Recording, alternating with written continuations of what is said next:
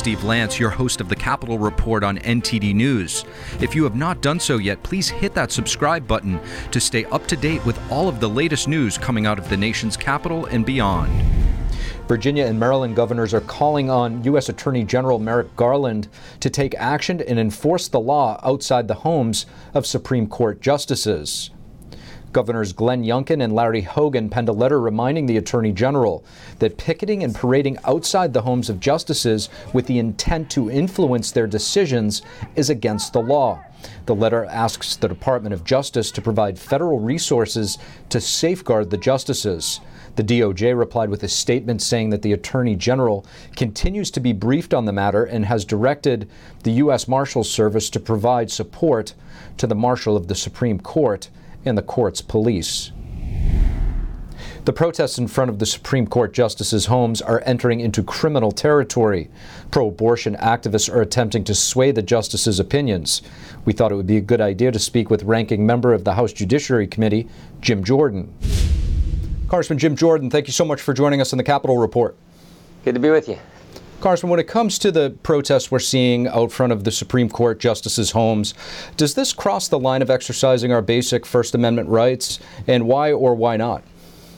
Well, it's a direct violation of the law. eighteen U S C fifteen oh seven says you're not supposed to be going to the residence of a, of a, of a court, uh, of a judge, of a justice, trying to influence and intimidate, which is exactly what they're trying to do.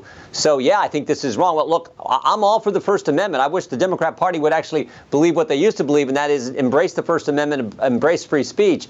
Uh, so we we that we want is we want a robust First Amendment. But what's happening here is a direct violation of the law, and it's meant to influence, it's meant to intimidate uh, the Supreme Court justices because of the draft opinion that was leaked uh, ten days ago. Congressman, we used to hear a lot about uh, dog whistles when former President Trump was in office. Um, are some of the Democrats emboldening these uh, illegal protests from your perspective?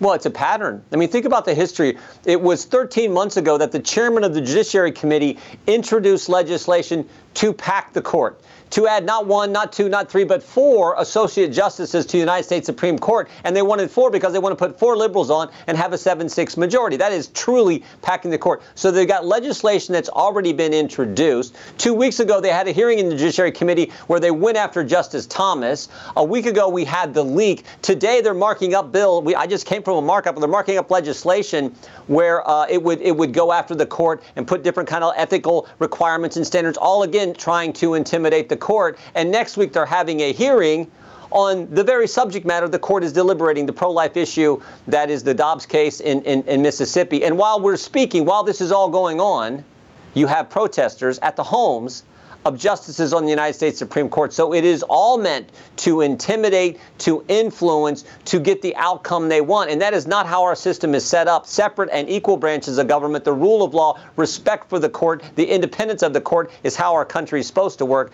not the way the Democrats are trying to do things. Congressman, I just want to switch gears here a little bit and ask you about inflation. Uh, the numbers kicked down a little bit, uh, and, and the markets reacted uh, in a positive way and then and then negative um, after a knee-jerk reaction. Is there a short-term solution uh, to turn things around, or have we passed the Rubicon? Well, I think that with with the spending and the decisions that this administration has meant uh, has has uh, uh, implemented relative to energy. I mean, energy drives so much of this. When you drive up the cost of gasoline, when you drive up the cost of energy, that's going to drive up every other good uh, because you have to transport things, you have to move things, and it seems to be something that this administration doesn't understand. And even if they did understand it, the left that now controls the Democrat Party wouldn't let Joe Biden do the right thing, which would be to open up the Keystone Pipeline, open up ANWR, allow more drilling and federal leases to happen on, on, on federal land. They're not going to do that because the left won't let him, even if he wanted to. So, um, look, it was, it's, it's good news that inflation maybe ticked down a little bit, but it's way too high. It's a forty-year high, and every family is experiencing it, and that is why, Steve, sixty-seven percent of, uh, of our fellow citizens think the country's on the wrong track. I mean, there's a reason they think that. In fact, I've said many times that, you know, if sixty-seven percent thinks, who are the thirty-three who think it's on the right track, for goodness sake? So um, uh, let's hope it gets better, but I don't see how it can with the policies and the positions that uh, the Biden administration has embraced. That leads me to my last question for you, Congressman. Uh, you represent Ohio's fourth district. Ohio's a very good representation of Main Street America. What is the temperature of the average constituent in your district when it comes to the economy? They can't believe it got this bad this fast. I mean, we had a, she was an older lady, this is a few months ago, but I was doing a little town hall meeting in a small group, and she kind of waited near the end. She was sitting there in the, in the front, and I remember looking up at me, literally she, her eyes started to kind of get glassy, and she said, I never thought it could get this bad this quick. The American people have common sense, and, and they see what the left that controls the Democrat Party, they see what they have done. Intentionally open up at our border, giving us record crime levels in every urban area because they're defunding the police, not putting bad guys away like like, like they should. Uh, record levels of inflation, four dollars and forty cents average gasoline price in most of the country, six dollars in California. Not to mention what they're doing to our First Amendment liberties, the, the attack on speech, the disinformation governance board, and of course, the foreign policy issue. Are, are serious and, and, and, and uh, concerning as well. So, uh, yeah, they, they, they never, the, the American people have common sense, Steve, and they never thought it could get this bad, this fast, this quickly. But uh, it has, and I think that's why in November there's going to be a big change in the midterm elections. Congressman Jim Jordan, thank you. Thank you, Steve. The U S is facing an unprecedented shortage of baby formula, triggering panic nationwide. A leading baby formula maker says that it could take at least two months to restock stores. Several months ago, the largest national supplier of baby formula, Abbott Laboratories, was forced to close down its plant in Sturgis, Michigan. It's because the F D A said the facility was unsanitary. Abbott Labs issued a voluntary recall of its products after complaints that some babies had become sick and two even died. Abbott released a statement yesterday saying that, subject to F D A approval, the baby formula making facility can restart within two weeks. Chair of the House Republican Conference, Elise Stefanik, held a press conference earlier with over fifteen of her colleagues on Capitol Hill. They're highlighting the growing crisis of baby formula shortages throughout the country. We had a chance to catch up with her afterwards to find out how this could happen in the United States of America. Because this is Joe Biden's failed leadership, so this goes back to months ago, and my office has been a real leader on this issue. There was the recall of formula being manufactured and produced in Sturgis, Michigan. The F D A had absolutely no plan how to address that aspect of the supply chain crisis, but it even goes back earlier than that uh, as a result of just the labor shortage in this country, the lack of accessing basic materials that are part of the manufacturing process. Uh, but what's really struck me is the sheer incompetence of Joe Biden and House Democrats, and frankly, failure to address any aspect of this. Uh, I wrote a letter in February reaching out to the F D A demanding, what is your plan? What is your plan, not only given the recall uh, of formula being produced in Sturgis, Michigan, but what's your plan moving forward? We got no substantive response. Uh, earlier this week, Ashley Hinson and I, she's a newly elected woman member, a mom of two from Iowa, reached out to the F D A again, saying, again, what is your immediate plan? No action. What did we hear from the White House yesterday? We heard absolute laughter, which is laughter laughing in the face of moms and dads across this country. I'm a mom of my nine-month-old Sam. He's formula fed, and I will tell you, there are grandmothers across this country who every morning check to make sure Sam has enough formula, and we are very cognizant of the challenges this creates, creates for families, particularly in rural communities like mine. There are reports that the Biden administration is sending baby formula down to the, the border to support these illegal immigrants that are being detained down there. What's to make of that, and should this highlight the crisis on the border even further? This is an example of the America Last position of this administration. They're doing everything they can to put American families absolutely last. They're prioritizing illegal immigrants, illegal families over American babies. I went down to the border just weeks ago. I saw the shelves of formula down there, and it's a humanitarian crisis at the border. There is nothing compassionate about an open border. That's why it's important for us to secure the borders. But the fact that American mothers and fathers are desperately searching for formula, and yet you have taxpayer-funded formula going down to the southern border, that's un-American.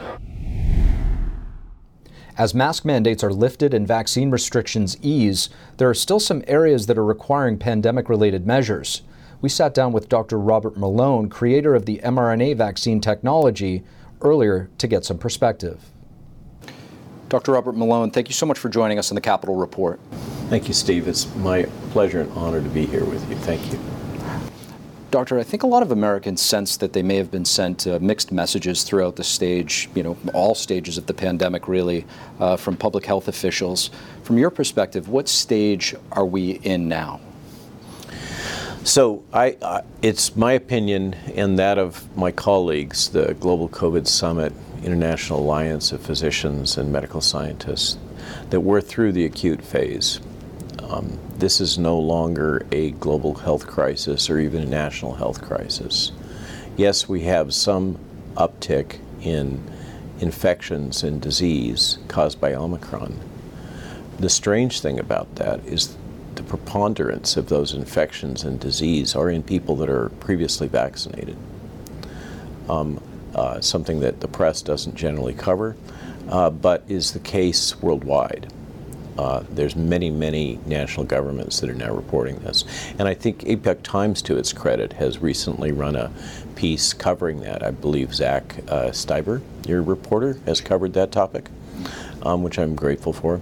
Uh, so uh, it was fascinating that Doctor Fauci acknowledged that we're through this uh, acute phase and then walked it back the following day. Uh, I could speculate about the politics. Uh, Doctor Fauci doesn't brief me on a regular basis. Um, but uh, it's our opinion that we're through that. The one caveat that has many people worried right now and was discussed at length in a recent interview with Del Bigtree is, is that of Gert van den Bosche, who continues to warn us, as he has all the way through the outbreak, that uh, the repeated insistence on global vaccination with these leaky, imperfect, spike-based vaccines has created significant risk for emergence not only of more highly infectious virus, which we have seen, but also the emergence of a more pathogenic version of the virus. And uh, so we're all cautious, cautiously hopeful. At present, it looks like we're through it. But that isn't to say that there aren't risks. We've heard uh, from the administration uh, more dark mutterings about the potential for a surge next fall. That's that's kind of a fascinating piece, position to take on multiple levels. You know, there's the obvious politics of the upcoming election, but let's park that for a minute.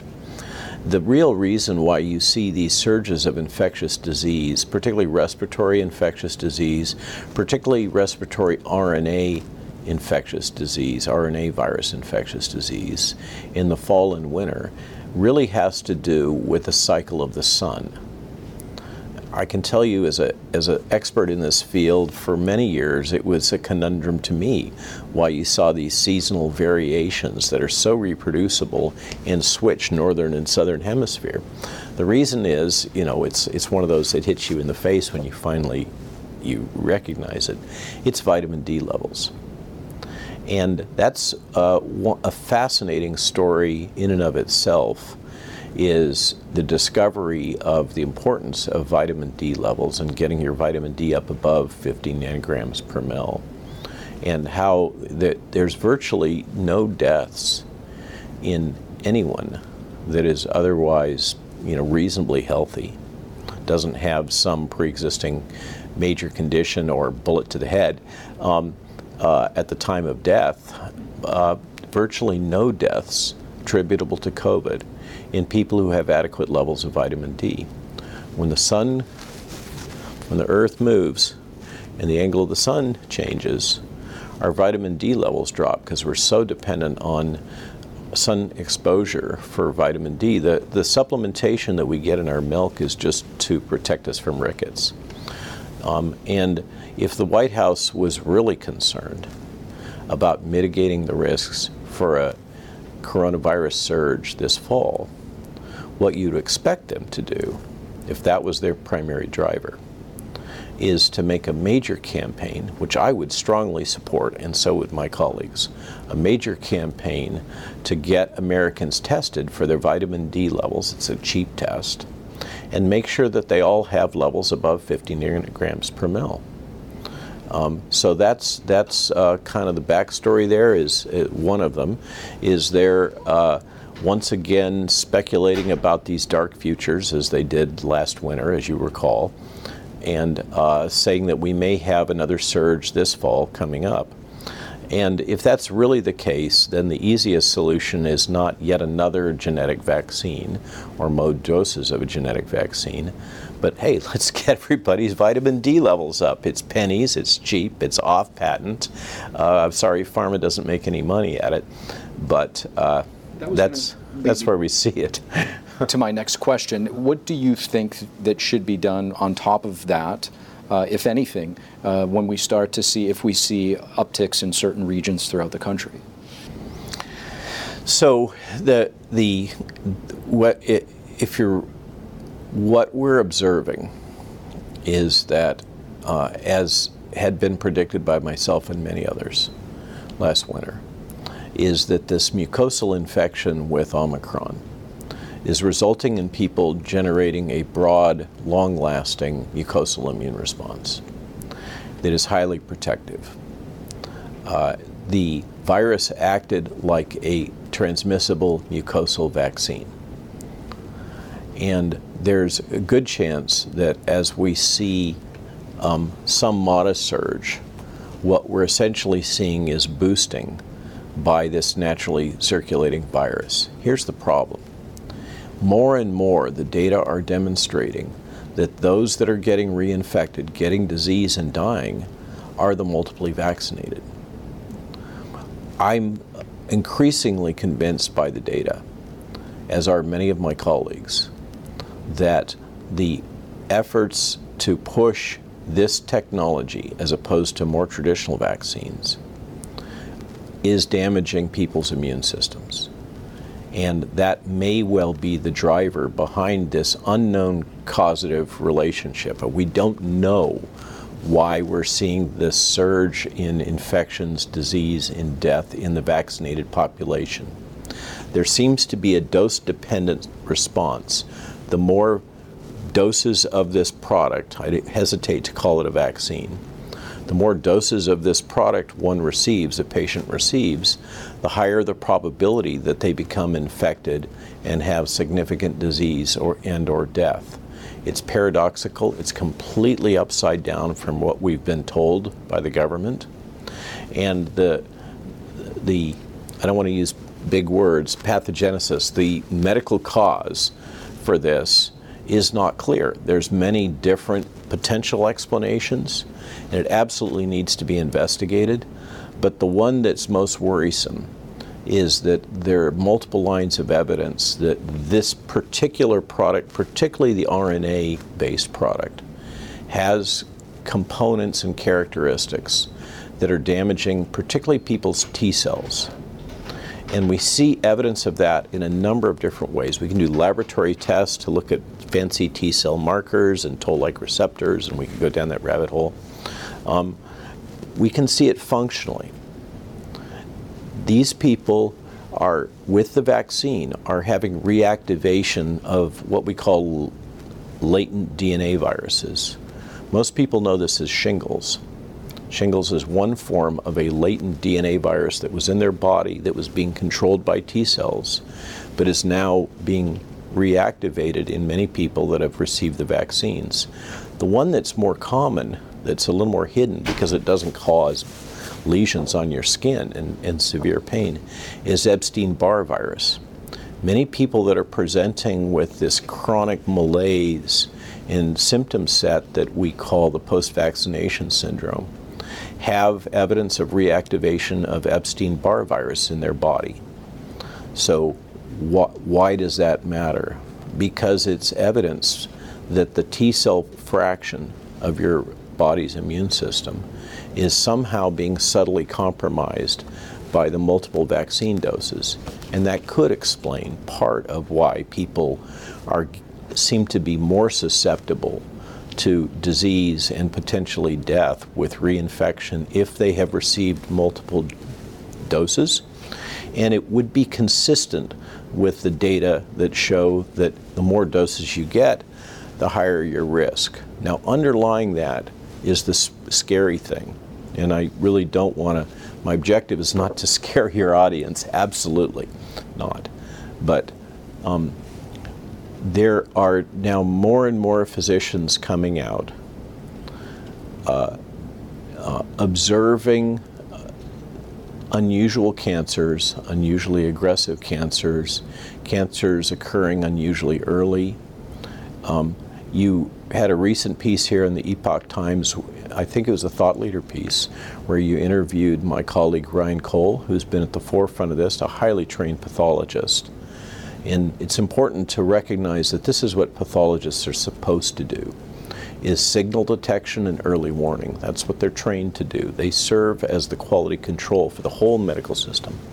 So Ryan's just doing his job. He's not trying to be an alarmist or overthrow the presidency. He's just doing his job, saying, you know, his, his, his job is not to get Tony Fauci fired. That's not where he's coming from. He's just observing what he's seeing under the microscope and reporting it. And now more and more docs that are in the oncology space are saying that. How is that related, you might ask? Again, cancers occur in all of us, all the time, at low levels, and they're suppressed by our T cells largely.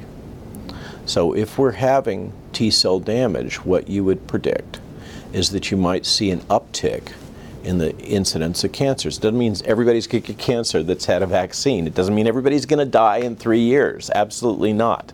You know, there are those alarmists who say these things that get everybody stirred up. But Um, there is this up- uptick being observed, and when you see all of these points lining up, then you got to say that there's there's something th- that really needs to be investigated. My my last question for you is: there a breaking point or a tipping point with the data that you mentioned uh, of those who've had multiple doses being more susceptible to disease and potentially dying, where public health officials have to confront this? That's a great question.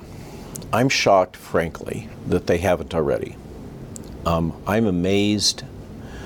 Uh, I have that that in in an objective public health world, uh, driven by the parameters that I was taught, that I was brought up with, I've seen again and again and again the the norms that I had been uh, trained in and come to expect from the public health bureaucracy have um, not been respected, I'll say in the most gentle way I can, uh, throughout these last couple of years.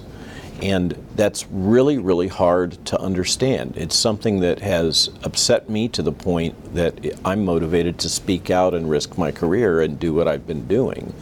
Because what I'm seeing is those norms, whether it's the bioethics, whether it's transparency in data, which Uh, you know, we now have the G E A O report. We don't have to just rely on the New York Times to tell us that the C D C has been withholding data and has been politicized.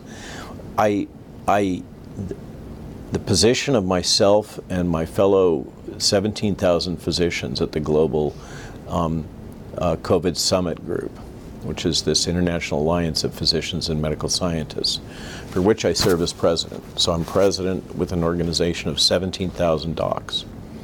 We're all alarmed, um, and we feel compelled, despite the consequences uh, with the propaganda, censorship, and everything else that's happened, we still feel compelled to speak out and say this is not right.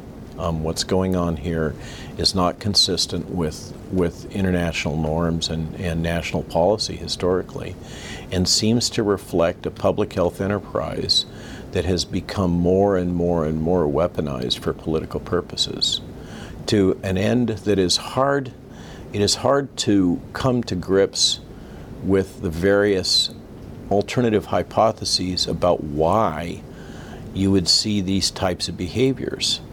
Um, who to you know who gains from something like this? Um, who's who's benefiting from policies that are damaging the American public? And there's the very simple explanation that many people find very easy and compelling to reach to, which is basically the effects of the huge, huge amount of profit and influence that has that the pharmaceutical industry has accrued and is making um, off of these specific products.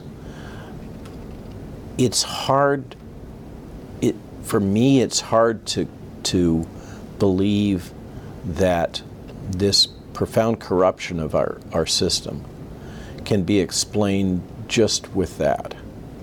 Um, and the harmonization across press and technology and uh, the various uh, corporations that are owned by these very large investment groups as as just being about the profit that Pfizer makes. It's a big profit, but it's not that big. Uh, and that's why many of us continue to um, really uh, reach for uh, broader political, geopolitical, and uh, integrated financial community uh, explanations uh, that um, th- to try to comprehend how and why this could all be managed in this globally coordinated fashion, um, in in a way that is compromising uh, medical norms that have been the the foundation of modern medicine. I, I, I don't understand it. My colleagues don't understand it, and um, and yet it persists. And I I was speaking to a, a, a an American senator recently who I consider a close colleague, so I'm not going to dox him. Um, but we were talking about this, uh, and I I made the point that at this at this stage, I don't see how the American government and the World Health Organization could possibly uh, politically acknowledge the damage that's been done and the mistakes that have been made. I, I don't see how they can they could do that, because it would shake um, the foundations of public health and even the foundations of the United States government to the to the roots. And and I think that they're now in a position where they have to double down on the denial, cover up with the propaganda and the censorship. And that's what we're seeing. Is I, I'm stunned by the things that I hear from uh, Barack Obama, um, from the sec- White House press secretary, um, directly from the White House, uh, endorsing censorship, endorsing this propaganda, and rationalizing it. It seems so contrary to the fundamentals of American representative democracy and the Bill of Rights. Uh, it, it seems that we're in something that's much broader than just the public health response to this virus. But I'm just a doc. I just want to thank everybody for listening to this episode. If you enjoy our content, please leave us a rating and a review, as it really goes a long way in helping us spread the truth. Until next time, I'm your host, Steve Lance at N T D, and we'll see you soon.